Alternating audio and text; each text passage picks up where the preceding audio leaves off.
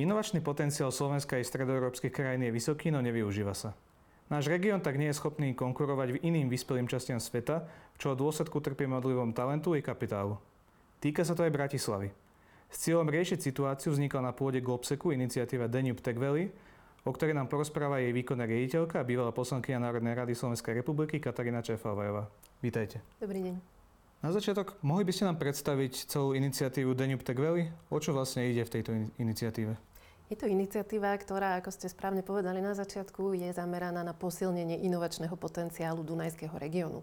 Keď hovoríme o Dunajskom regióne, tak myslíme pomerne veľký geografický priestor, ktorý sa ťahne naozaj od prameňa rieky Dunaj až po jej ústie, až po Čierne a Jadranské more. To znamená, že pokrýva buď celé alebo čiastočne územie až 14 štátov, takže je to pomerne veľký geografický priestor a práve vzhľadom na to, že množstvo týchto štátov má spoločnú históriu, blízku kultúru, spolupracujú už v rámci Európskej únie alebo iných zoskupení. Máme pocit, že práve je dobré nadviazať na tú hospodárskú spoluprácu a na tie spoločné tradície, iné typy spolupráce, ktoré tu už sú a práve spolupracovať aj v oblasti technológií a inovácií, aby sme spoločne naozaj posilnili inovačný potenciál tohto regiónu. Mm-hmm.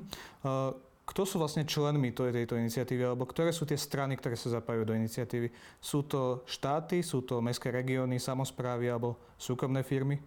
Cieľom iniciatívy je poskytnúť akúsi platformu, na ktorej sa budú môcť prepájať, alebo ktorá bude prepájať práve hlavných kľúčových aktérov inovačných ekosystémov, od startupov a podnikov, cez investorov, a samozrejme štát a tú politickú zložku, mesta, mestské samozprávy, univerzity, rôzne inkubátory, akcelerátory, rôzne tie podporné systémy, ktoré existujú. No ale samozrejme v Globseku nechceme len, alebo teda v našej iniciatíve nechceme len byť platforma a prázdne reči, a, ale máme pripravené veľmi konkrétne projekty, ktoré vyšli z dvoch kôl expertných konzultácií s medzinárodnými odborníkmi, čo by sme práve ako Globsec, ako Danube Tech Valley iniciatíva mohli robiť. Tieto projekty máme rozdelené do piatich kategórií podľa piatich pilierov inovačných ekosystémov, od trhov cez ľudský kapitál, finančný kapitál, legislatívny rámec alebo nejaké podporné systémy a kultúra, ktoré sú všetky veľmi dôležité z hľadiska inovačných ekosystémov a tam robíme veľmi konkrétne veci. Ja som rada, že od spustenia iniciatívy, ktorá bola vlastne oficiálne spustená minulý rok na konferencii Globsec v Bratislave, teda v júni, to znamená, že ešte nefungujeme ani rok, je to len niekoľko mesiacov, sa nám už podarilo jeden z týchto projektov naplniť, úspešne naštartovať a spustiť.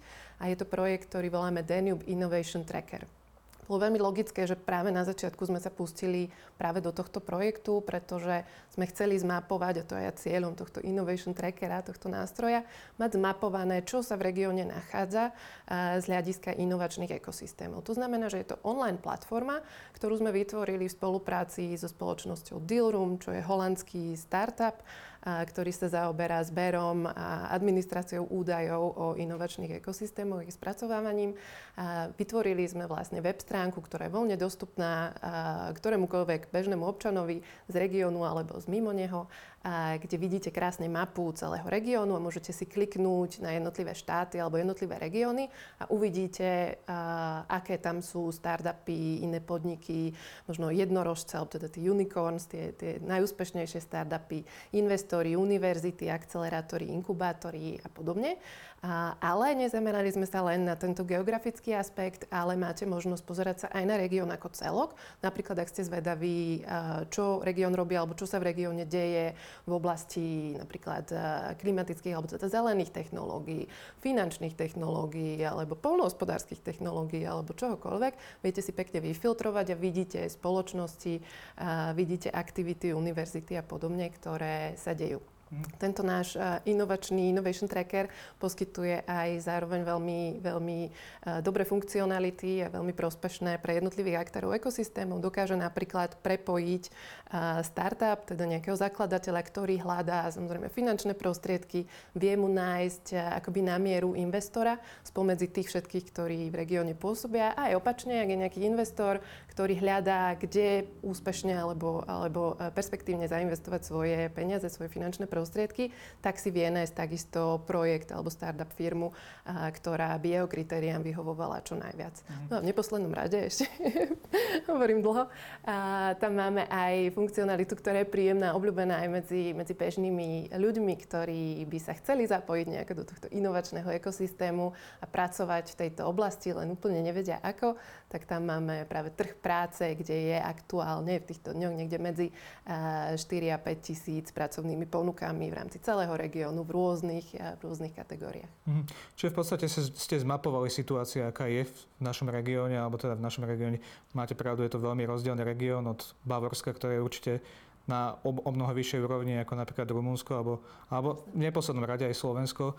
Uh, aká je teda, ak sa to dá nejakým spôsobom zovšeobecniť tá situácia? Ako sme na tom v porovnaní s inými globálnymi hráčmi?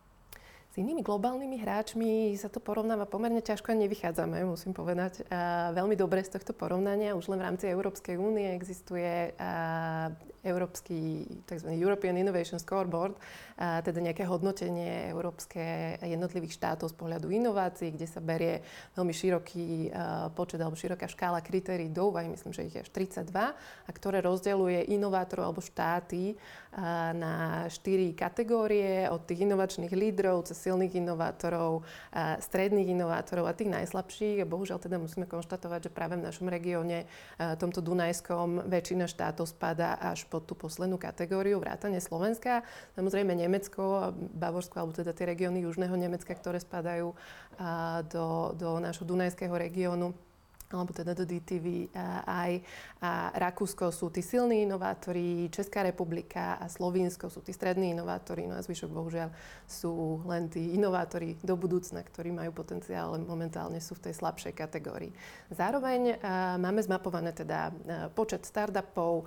A, aktuálne sa v regióne nachádza 13 tisíc startupov v celom tomto regióne. Samozrejme, treba to brať trošku s rezervou, je ich tam v skutočnosti viac, pretože systém využíva dvojité overenie každej jednej firmy. To znamená, že, že nie automaticky sa tam každý startup, ktorý sa deklaruje za startup, dostane. A, ale myslíme si, alebo teda veríme si, že približne 80 a viac percent a, trhu máme pokrytého. A, no a z týchto 13 tisíc práve v Bavorsku, ktoré spomínate, sa nachádza 3 tisíc.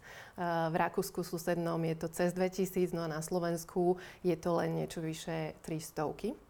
Ale zase nie je to úplne až také zlé ani s tými slovenskými startupmi, pretože napriek tomu obmedzenému počtu sa niekoľkým slovenským startupom podarilo umiestniť v rebríčku top 100, teda 100 najlepších e, inovačných firiem, 100 najlepších startupov z regiónu, ktorý budeme onedlho publikovať.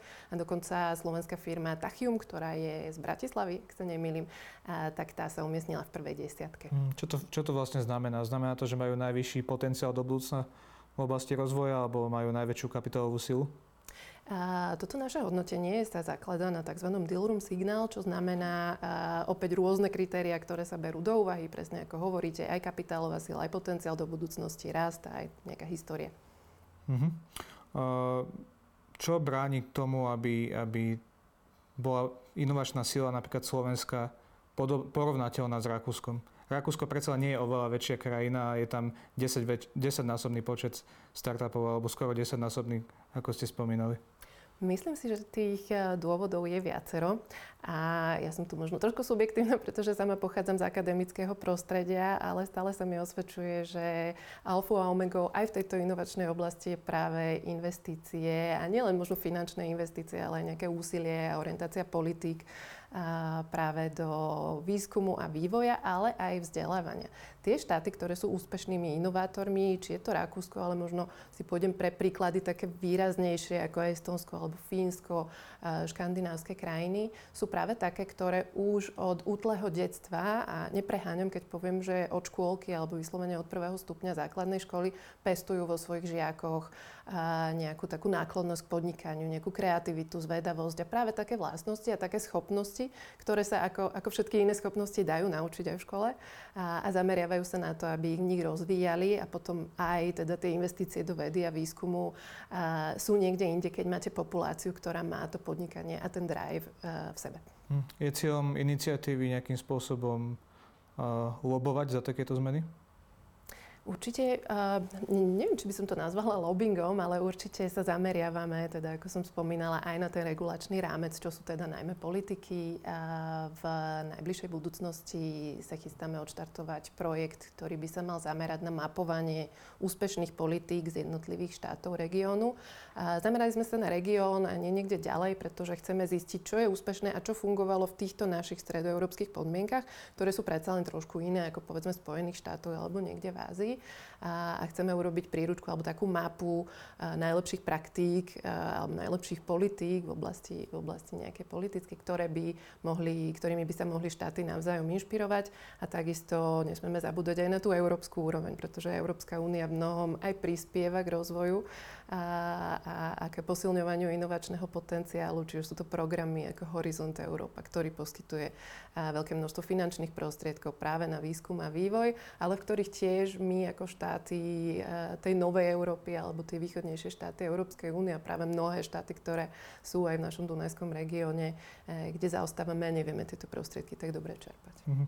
Ja som si preštudoval vaše materiály, ktoré ste odhalili vlastne pri predstavení celej iniciatívy a tam ste hovorili o všeobecnejších veciach, napríklad o nové, potrebe novej legislatívy, a hovorili ste o veľmi konkrétnych projektoch. Napríklad v prípade nastavovania kultúry inova, inovatívnosti v regióne ste hovorili o potrebe pritiahnutia významných eventov do, Brat- do Bratislavy, do regiónu vo všeobecnosti, inovačných festivalov, stretnutí s poprednými svetovými inovátormi. Má to nejaký, nejaký presah aj priamo do Bratislavy? Čo by to znamenalo, kebyže v Bratislave chceme niečo takéto organizovať? Viem si predstaviť takýto, eh, takéto podujatie aj v Bratislave a samozrejme, ak to bolo veľké podujatie, tak záleží aj na obmedzenia, ktoré Bratislava aktuálne má z pohľadu nejakých eh, kongresových kapacít a teda fyzickej infraštruktúry. A, a práve na tento rok organizujeme prvé kolo alebo prvý taký pilotný projekt takéhoto samitu. Budeme ho organizovať vo Viedni, ktoré je veľmi blízko, ale možno sme ju vybrali ako také centrum, ako to také najväčšie, najatraktívnejšie a možno naj, uh, najviac vpredu eh, v oblasti, v oblasti inovácií a startupových rozvoja, startupových komunít. Mesto, ktoré je naozaj srdcom tohto regiónu.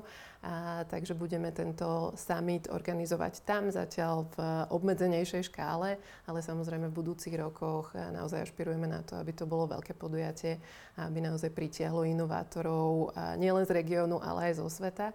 A, a, a teda budeme ho, budeme ho organizovať zatiaľ vo Viedni a uvidíme, či, niekedy aj v Bratislave. Keď sa hovorí o významných inova- inovačných centrách, tak mám pocit, že vždy to je spojené s nejakým konkrétnym mestom. Samozrejme poznáme San Francisco a Bay Area, v Ázii to asi bude Shenzhen, Šangaj a podobne. V Európe možno Lisabon je také známe mesto spojené s inováciami, Londýn a na Blízkom východe Tel Aviv. Je Bratislava mesto, ktoré má potenciál byť takýmto inovačným centrom? Myslím si, že áno a myslím si, že práve mesta, teším sa, že sa pýtate na mesta, pretože mesta sú práve na jednej strane domovom tých startupových komunít, na druhej strane sú práve aj adresátom mnohých inovácií. Akékoľvek inovácie si predstavíte, či už v oblasti energetiky, alebo dopravy, alebo vyslovene na mesta zameraných smart cities, alebo aj finančných, akýkoľvek služieb, čokoľvek v podstate si vezmete. Všetko toto nachádza aplikáciu primárne v mestách. A, takže mesta sú veľmi dôležitým a často bohužiaľ aj prehliadaným komponentom. Berie sa tá vysoká politická úroveň a nie, nie povedzme tá, tá mestská a administratíva, alebo teda aj to mestské vedenie.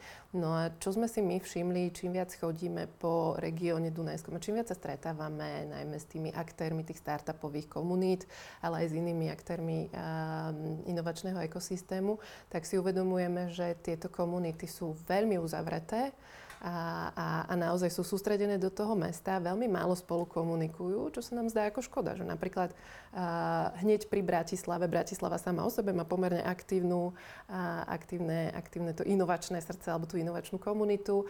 A len kúsok cez Dunaj máme Viedeň, Brno je významným inovačným centrom, takisto Budapešť alebo Dör. Toto sú mesta, ktoré sa nachádzajú len niekoľko desiatok kilometrov od seba a napriek tomu sa tieto inovačné komunity ani veľmi nepoznajú, ani veľmi nekomunikujú a, a už vôbec nespolupracujú. A práve v tomto by som videla aj možno úlohu Bratislavy, že by mohla byť tým, tým prepájačom, tým pojitkom alebo, alebo tým mestom, ktoré natiahne ruku smerom k ostatným a bude tým motorom spolupráce. Mhm. Čo vie urobiť mesto preto, aby sa zvyšoval do budúcna ten inovačný potenciál. Samozrejme, okrem povedzme, že prepájania aktérov v rámci, v rámci regiónu, tak čo vieme z toho robiť priamo v, rámci nejakých svojich katastrálnych hraníc, preto aby bolo atraktívnejšie buď pre investorov, alebo priamo aj pre podnikavých ľudí, ktorí by chceli si založiť svoj startup. Že mesto vie toho urobiť veľmi veľa a som rada, že v súčasnosti mesta už sa sústredia aj na to, aby sa tam príjemne žilo, pretože to je viac menej nejakým kľúčom k tomu, že inovácie vznikajú väčšinou v komunitách, kde spolupracujú ľudia rôzneho charakteru, kde sa dobre cítia, a majú čas si posedieť a, a spoločne niečo vymyslieť. A, takže určite určite mesta vedia urobiť veľa v tom a vedelo by to aj mesto Bratislava, aby, sa, aby, aby povzbudzovalo kontakty medzi univerzitami, medzi firmami, aby vytváralo aj verejné priestranstva alebo iné priestranstva, na ktorých, na ktorých sa môžu tieto komunity navzájom stretávať, kde sa budú dobre cítiť. Takisto mesta sú podľa mňa dobrým uh, aktérom alebo, alebo dobrým áno, aktérom, a, ktorý by mohol pomôcť v niektorých aspektoch, ktorý, ktoré dlhodobo trápia inovácie, inovačné ekosystémy, ako napríklad nedostatok žien. Nedávno sme spracovávali práve v Globseku jednu publikáciu, kde sme sa pozreli na to, aká je úloha žien v inovačných ekosystémoch a zistili sme, že len veľmi malé percento, 1 až 2 podľa toho, v ktorej krajine, je žien zakladateľiek startupov. A takisto v Bratislave som sa nedávno zúčastnila jedného veľmi pekného podujatia, jednej súťaže startupov, a, kde sa ich niekoľko prezentovalo a teda mali súťažiť, e, ktorý má najlepší projekt a trošku ma tak zamrzelo, že spomedzi tých, myslím, že 10 startupov tam bolo, ani jeden nebol ženský startup, teda ani jeden nemal zakladateľku ženu. A práve toto sú veci, ktoré sú taká tá drobná komunitná práca, kde, kde mesto vie zohrať nezastupiteľnú úlohu. Vie tú ženu úspešnú promovať, vie s ňou robiť kultúrne podujatia, nejaké diskusie, a vie vytvoriť ženám práve priestor na to, aby, aby boli povzbudené na, na vyskúšanie takejto kariéry. Mm. Toto 1-2% to sa týka Dunajského regiónu, alebo to je globálne číslo? Dunajského regiónu. Robili sme konkrétne teda nie celý Dunajský región, pozerali sme sa na Rakúsko, Slovensko a Českú republiku. Mm, predpokladám, že v Rakúsku to asi bol trošku vyšší podiel. Ale nie oveľa. Ale nie oveľa. V Českej republike sú trošku ďalej minimálne v tej debate a v tom uvedomovaní si problému na Slovensku. Bohužiaľ je to ešte v plienkach, mm. ale máme tu aj my a, iniciatívy, ktoré sú veľmi prospešné aj práve v Bratislave, ako napríklad IT v IT a, a iné, ktoré sa touto problematikou zaoberajú. Čiže myslíte, že to je, že to je absenciou, alebo doterajšou absenciou takýchto podujatí, ktoré by upozorňovali na silné vzory v podnikaní u žien, alebo to je celkovým kultúrnym nastavením?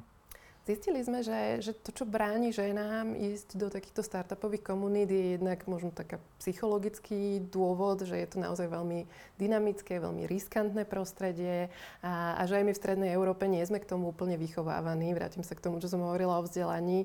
My nie sme veľmi povzbudzovaní k tomu, aby sme išli podnikať alebo aby sme uh, boli kreatívni, aby sme skúšali a máme veľmi silne zakorenenú kultúru neúspechu ako, ako niečoho veľmi negatívneho. To znamená, nie sú povzbudzovaní ľudia skúšať, padať a znova vstávať, ale skôr ten neúspech je veľmi stigmatizovaný. Takže čiastočne to aj pri tých ženách súvisí s týmto. A, čiastočne to, čo je aj v iných akoby pracovných, to, to čo povedzme, bráni ženám sa zapájať viacej alebo viacej kariérne rásť v iných oblastiach, a, ako sú napríklad nedostatok infraštruktúry pre deti alebo zlé podmienky alebo nevyhovujúce podmienky pre zladenie súkromného a pracovného života. Takže je to taký mix. A, a teda tretím tretím komponentom alebo faktorom, ktorý v tomto tiež významne vplýva, je, že ženy nie sú veľmi povzbudzované, ba skôr sú odrádzané od toho, aby išli študovať tie technicko-matematické smery, a, ktoré sú vnímané u nás a špeciálne v tejto našej postkomunistickej Európe a, ako mužské a, a ženy sa majú držať tých ženských. Pozrieme sa ešte na tie mesta, že ako dokážu podporovať inovácie. Hovorili ste o verejných priestoroch, o kvalite života a tak ďalej. Rozumiem, prečo to je dôležité, ale predsa príde mi to ako nepriamy nástroj že vytvára sa povedzme, že image mesta, ktorom sa dobre žije a preto tu talentovaní ľudia chcú bývať. Ale aké existujú priame nástroje, čo by mesto mohlo robiť? Vedel by treba mesto si zriadiť fond rizikového kapitálu a priamo by investoval do nejakých vznikajúcich firiem? Samozrejme, že mesto sa vie zapojiť, ak by chcelo. Je to už trošku také out of the box rozmýšľanie, a teda trošku také kreatívnejšie by chcelo. Ale samozrejme, mesto má aj vo svojej správe množstvo škôl, takže vie ovplyvniť aj to, čo sa na tých školách deje a vychovávať e, ten talent. Zároveň vie e, zriadiť povedzme inkubátory alebo akcelerátory, e, priestory a programy, ktoré, ktoré budú pracovať v rámci toho mesta s, s inovátormi. A vie povedzme robiť veci, ktoré, alebo programy, ktoré umožnia mestu samotnému využívať výsledky práce nejakých startupov a podobne riešenia, ktoré ono samo adaptuje a tým bude robiť reklamu. Takže myslím si, že je toho pomerne veľa, čo by mestá robiť mohli. A verím teda, že sme na správnej ceste k tomu, aby, aby sa k tomu uberali. A robí Bratislava niečo z tohto?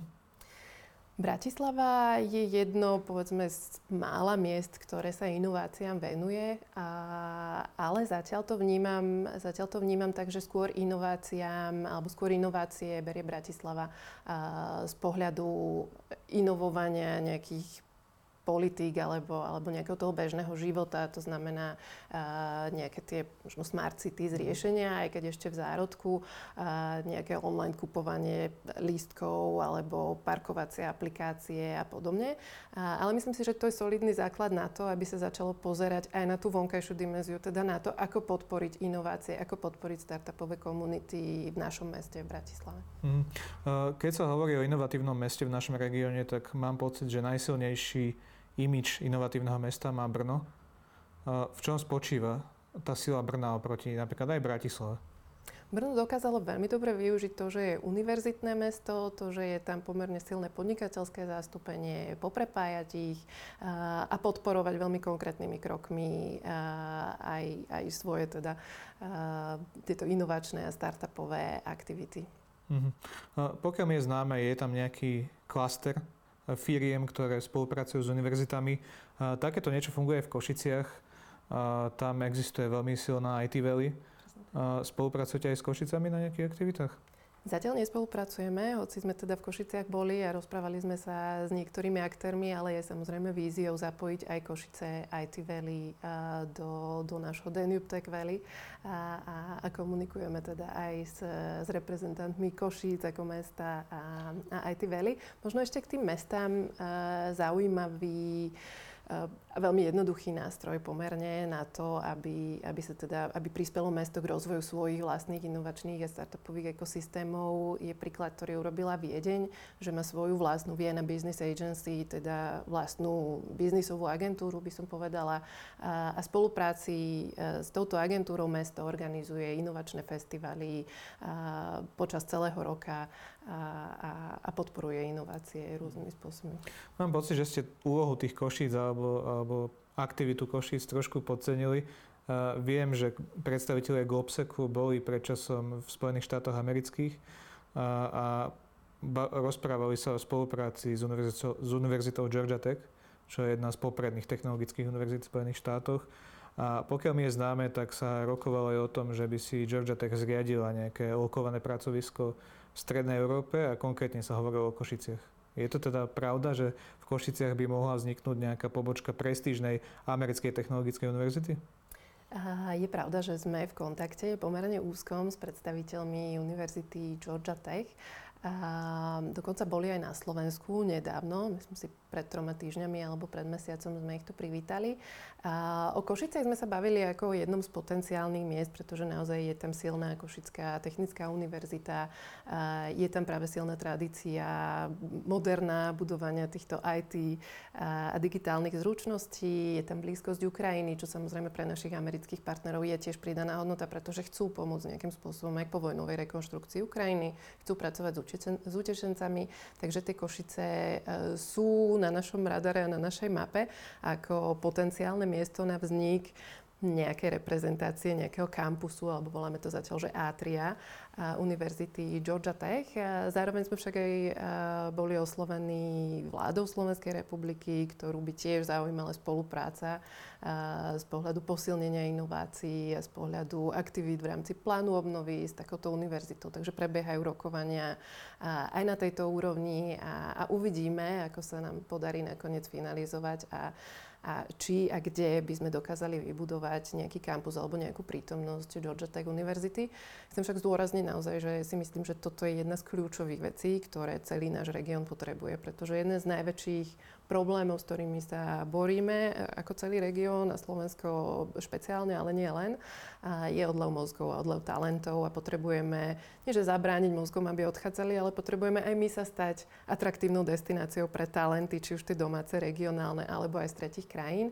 A myslím si, že významným impulzom by bolo práve keby nejaká svetová technologická univerzita, a konkrétne Georgia Tech University je piatá najlepšia technologická univerzita v Spojených štátoch, keby prišla a priniesla svoje know-how, priniesla svojich učiteľov, výskumníkov a pracovala tu spoločne, samozrejme aj s našimi univerzitami, Slovenskou akadémiou vied a, a teda akadémiami vied a univerzitami v celom regióne, spoločnosťami v celom regióne. Myslím si, že by to bol významný impuls a veľmi sa snažíme, aby sme niečo takéto dokázali v rámci Danube Tech Valley zriadiť. Mm-hmm. Samozrejme, prítomnosť takejto univerzity by nepomohla Slovensku ako celku alebo regiónu, ale pomohla by aj tomu konkrétnemu mestu. Preto je moja prirodzená otázka, že bez toho, aby som nejakým spôsobom zaznával Košice, že prečo Košice a nie Bratislava? Rozprávali sme sa práve s predstaviteľmi uh, úradu vlády, sme sa práve rozprávali o Bratislave ako vhodnej destinácii, pretože pravdou je, že Bratislava je možno lepšie infraštruktúrne napojená, najmä pre cesty zo Spojených štátov, ale zároveň aj Bratislava je ten taký trošku nešťastný región v tom, že nedokázala profitovať v plnej miere z európskych prostriedkov, z eurofondov, pretože bola príliš vyspelým regiónom. Takže naše školy, naše univerzity v Bratislavskom regióne nemali povedzme také isté možnosti ako univerzity inde na Slovensku obnovovať si či už fyzickú infraštruktúru alebo aj čerpať e, rôzne iné finančné prostriedky na iné rôzne zlepšovacie, zlepšovacie procesy ako teda inde. Aký je vôbec potenciál slovenských a bratislavských univerzít a vedeckých pracovísk dosiahnuť excelentné výsledky vo výskume, ale aj aplikácii výskumu na to, aby mohli ponúkať naozaj tie možnosti alebo vychovávať talenty pre špičkové firmy? Ja si myslím, že tých špičkových ľudí a tímov tu máme niekoľko naozaj na svetovej úrovni, ale samozrejme na to, aby sme sa dostali celkovo v oblasti našej vedy a výskumu na nejakú svetovú alebo aspoň európsku úroveň, bude treba veľa rôznych opatrení a, a veľa, veľa rôznych politik, ktoré sa musia diať naraz. Je to aj podpora inovácie, je to podpora vedy a výskumu, ktorá bohužiaľ zatiaľ zostáva na tom ministerstve školstva trošku ako taká škareda sestra, a menej povšimnuté ako ostatné, ostatné agendy ministerstva školstva školstva budeme musieť určite viac investovať aj finančných prostriedkov, pretože momentálne sa nachádzame niekde na úrovni Bulharska a Rumunska a spoločne s nimi úplne na chvoste Európskej únie v množstve investícií do vedy a výskumu, ale zároveň existujú aj prostriedky práve z európskych fondov, z horizontu, kde nedokážeme dostatočne čerpať, kde by štát mohol pomôcť k tomu, aby, aby tieto týmy dokázali siahnuť na tie prostriedky. A som rada, že niektoré mechanizmy už začínajú byť, aj z plánu obnovy sú tam nejaké mechanizmy, ktoré by toto mali umožniť, ale určite je to práca na niekoľko rokov, určite nie na jedno volebné obdobie politicky, takže bude to chcieť naozaj veľmi koncentrovanú snahu a si nepreženiem, keď poviem, že tento náš ekonomický model, ktorý máme tu, od tej transformácie, keď sme prešli z plánovaného hospodárstva na trhovo riadenú ekonomiku, to sa nám podarilo pomerne úspešne. Pomerne úspešne a rýchlo sa nám podarilo vyrásť vďaka priamým zahraničným investíciám, vďaka priemyselnej produkcii a exportu, ale mám pocit, že už prichádzame na koniec toho, čo e, z, tejto, z takéhoto um, z takéhoto setupu alebo teda z tohto priemyslu dokážeme mhm. vyčerpať a je naozaj čas, aby sme išli o nejakú úroveň vyššie a aby sme naozaj sa sústredili na odvetvia s vysokou pridanou hodnotou, inovatívne a založené na vede a výskume. Takže je to niečo, čo nielen by sme mali, ale musíme to urobiť, pokiaľ chceme byť konkurencieschopní aj do mhm. budúcnosti. Je to vôbec možné? Lebo priznám sa, že keď sa aj bavíme o investíciách, povedzme z eurofondov, tak registrujem nejaké projekty, ktoré sa aj v Bratislave realizujú projekty za 7 miliónov, za 8 miliónov, za 10 miliónov, ale v tých najvyspelejších štátoch a na tých najvyspelejších univerzitách sa realizujú výskumy a projekty za miliardy eur a dolárov. Je vôbec možné prekonať tú obrovskú priepas, ktorá je medzi Slovenskom, aj keď sa zvýšia povedzme prostriedky 5-násobne priepas medzi nami a, a Spojenými štátmi napríklad? Myslím si, že to možné je, aj keď je to ťažké a bude to dlhý proces, ale o to viac by sme sa o to mali usilovať, pretože nie je všetko samozrejme len o investíciách len o peniazoch, ktoré štát samotný vloží do univerzity, do vedy a výskumu, ale je to aj o prepájaní so súkromným sektorom, čo u nás bohužiaľ funguje veľmi zle. To, čo v zahraničí funguje, je podpora napríklad univerzitných spin-off, sa to volá teda univerzitného podnikania. U nás, keď sa na univerzitách hovorí o podnikaní, tak áno, sú nejaké lastovičky prvé, ktoré, ktoré ukazujú, že sa to podarilo, ale skôr sú akademici a vedci z tohto vydesení. Nie je to niečo, do čoho by samotne išli a, a pritom, pritom je to práve veľmi dobrý spôsob, ako rozvíjať inovačné ekosystémy, ako aj zaujať súkromných aktérov, aby spoločne v rámci súkromno-verejných partnerstiev investovali do výskumu konkrétnych vecí, ktoré sa potom dajú komercializovať. Mhm. Pretože čo sú, tie, ten... čo sú tie sektory, v ktorých sme celkom ďaleko? Čo sú tie miesta, kde sa robí naozaj excelentný výskum na Slovensku?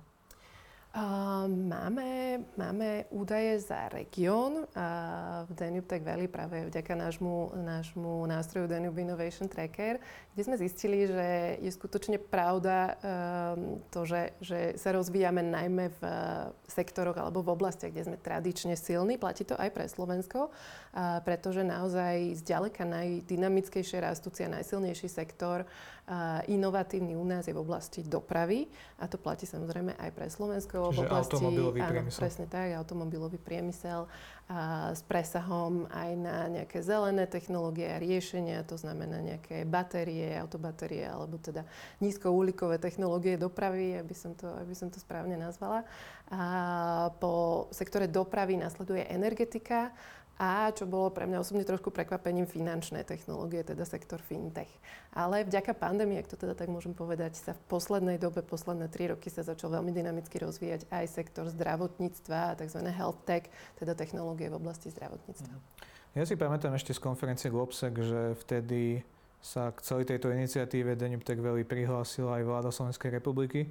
A myslím, že priamo premiér podpisoval spoluprácu, myslím, s rakúskym kancelárom čo vláda odtedy urobila reálne? A, áno, máte pravdu. Dvaja premiéri, alebo teda rakúsky kancelár Nehammer spoločne s premiérom Hegerom podporili svojim vyhlásením, vydali spoločné vyhlásenie, v ktorom podporili iniciatívu Danube Tech Valley. A musím povedať, že aktuálne sa nám rozvíja dynamickejšie spolupráca s vládou v Rakúsku, kde to naozaj poňali veľmi, veľmi vážne. A z toho úradu vlády, alebo teda od kancelára prešla táto agenda na ministerstvo práce a hospodárstva, kde pán minister Martin Kocher je veľmi aktívny, aj bol na našom podujatí, aj teda komunikujeme, snažíme sa koordinovať a spoločne pracovať. So slovenskou vládou sme zatiaľ takúto aktívnu spoluprácu úplne nemali je to aj samozrejme pochopiteľné aj, aj e, kvôli politickej situácii, ktorá aktuálne na Slovensku je, ale veľmi, veľmi uh, úzko a pomerne intenzívne komunikujeme s pani riaditeľkou plánu obnovy, uh, Liviou Vašakovou na úrade vlády a uh, s našou Chief Innovation Officer uh, na úrade vlády, teda riaditeľkou sekcie uh, vedy, výskumu a inovácií Michailou Krškovou, ktorá je aj v akési správnej rade, alebo teda steering committee našej iniciatívy. Mhm. Myslím, že práve od nej zaznelo, zaznelo zazneli slova teda, že Slovensko pripravuje novú, novú legislatívu, ktorá má podporiť rozvoj inovačných firiem a startupov. Kam sme sa v tomto ohľade pohli? Ono je to je to proces na dlhšie lakte a myslím si, že je na veľmi dobrej ceste. Ja sa v prvom rade teším, že s nástupom práve vlády Eduarda Hegera uh, bolo prijaté takéto opatrenie, bol vôbec zriadený prvýkrát v histórii úrad nejakého Chief Innovation Officer na úrade vlády, pretože to, s čím bojuje aj Slovensko, ale aj iné štáty, je problém uh, akési roztrieštenosti, pretože tie inovácie sa skutočne týkajú viacerých rezortov. Keď sa pozriete na vládu, týkajú sa od školstva, vedy, výskumu, a hospodárstva, regionálneho rozvoja, teda mnoho ministerstiev, ktoré častokrát robia veci paralelne, nekomunikujú možno úplne efektívne, ako tomu bolo na Slovensku, aj do istej miery stále je, aj, aj je tomu podobne aj v iných štátoch, takže je dobré, že premiér si takto osvojil práve tému inovácií a, a, a povýšil ju až na úrad vlády, takže vidno nejaké prvé lastovičky práve v, v podobe prijatia stratégie, ktorá myslím, že do roku 2030 vykresľuje, čo by Slovensko malo robiť a aké by malo byť. No a a zároveň aj bola riade, zriadená, zriadená rada vlády pre, pre inovácie. Práve. Buďme optimisti a povedzme, že sa podarí aplikovať všetky veci, ktoré si aj jednak slovenská stratégia nejakým spôsobom zaumienila, ale aj sa podaria ciele iniciatívy Danube Tech Valley. Aká je tá predstava, že kde bude inovačný potenciál regiónu o 5 rokov, o 10 rokov a aká v tom môže byť pozícia Bratislavy? Našim cieľom je, tiež sme optimisti samozrejme, našim cieľom je do tých, možno nie 5 rokov sa nám asi nepodarí realizovať úplne všetky projekty, ktoré, ktoré sme si zaumienili, že, že dáme do praxe, ale možno o tých 10 rokov skutočne by sme boli radi, aby v prvom rade bola vytvorená akási identita tohto regiónu, Dunajského regiónu ako Danube Tech Valley, aby to bola skutočne značka, ktorá je silná a ktorá je známa aj vo svete, aby sme sa nejak zakreslili na mapu globálnu, pretože často, keď sa stretávame s investormi zo Spojených štátov, ale aj zo Škandinávie alebo po Baltia a hovoríme o tom, že v Strednej Európe sme a že teda v Dunajskom regióne inovácie, tak sa na nás pozerajú, zdvíhajú obočie, že ani nevedeli, že aj tu sa teda nejaká, nejaká tá činnosť v oblasti inovácií robí.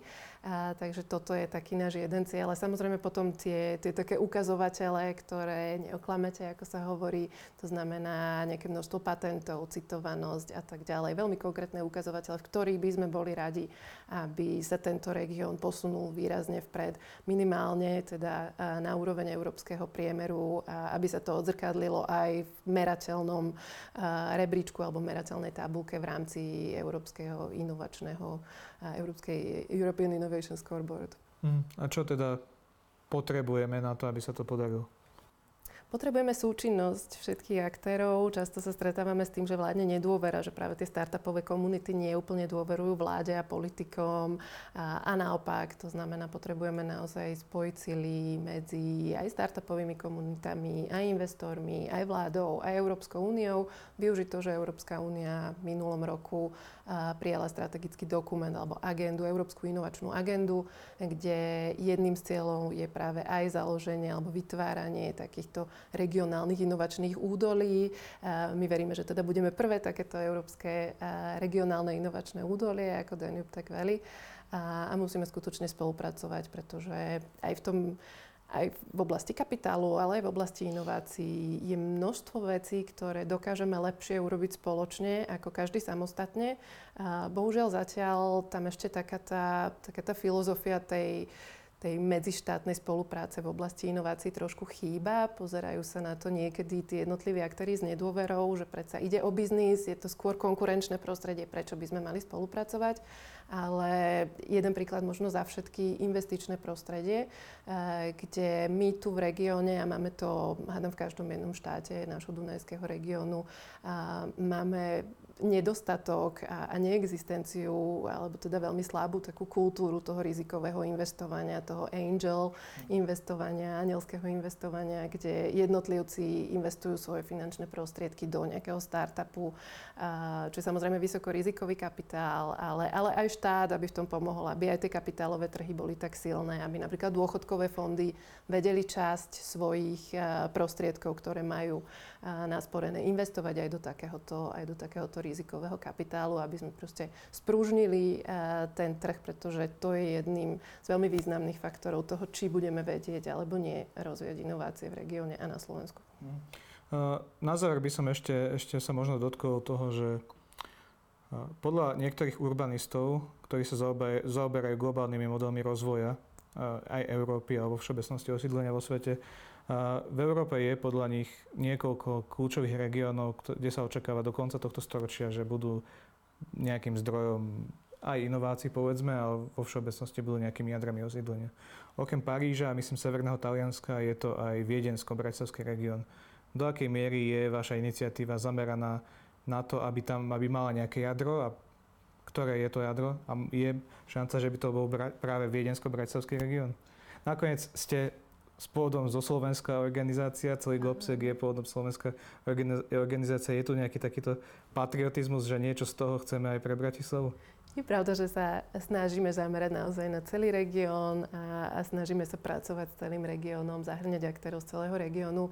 Ale je možno aj prirodzené práve tým, že sme Bratislava, práve tým, že tá Viedeň je blízko a že tu sa toho veľa deje v tejto dvojici miest v oblasti inovácií, že sa možno naozaj zameriavame viac. Keby ste si pozreli naše jednotlivé aktivity, tak, tak možno naozaj aj z pohľadu tej nejakej jednoduchosti realizácií, že robíme veľa toho práve v Bratislave, u Jedni, ale teda na Slovensku, v Rakúsku, v Českej republike, v tých miestach, ktoré nám sú aj geograficky blízke a, a trošku menej poznáme, alebo trošku menej zatiaľ sme mali šancu spolu spolupracovať povedzme so Srbskom alebo s Bulharskom, aj keď sa samozrejme snažíme vytvárať si vzťahy a, a robiť projekty aj tam.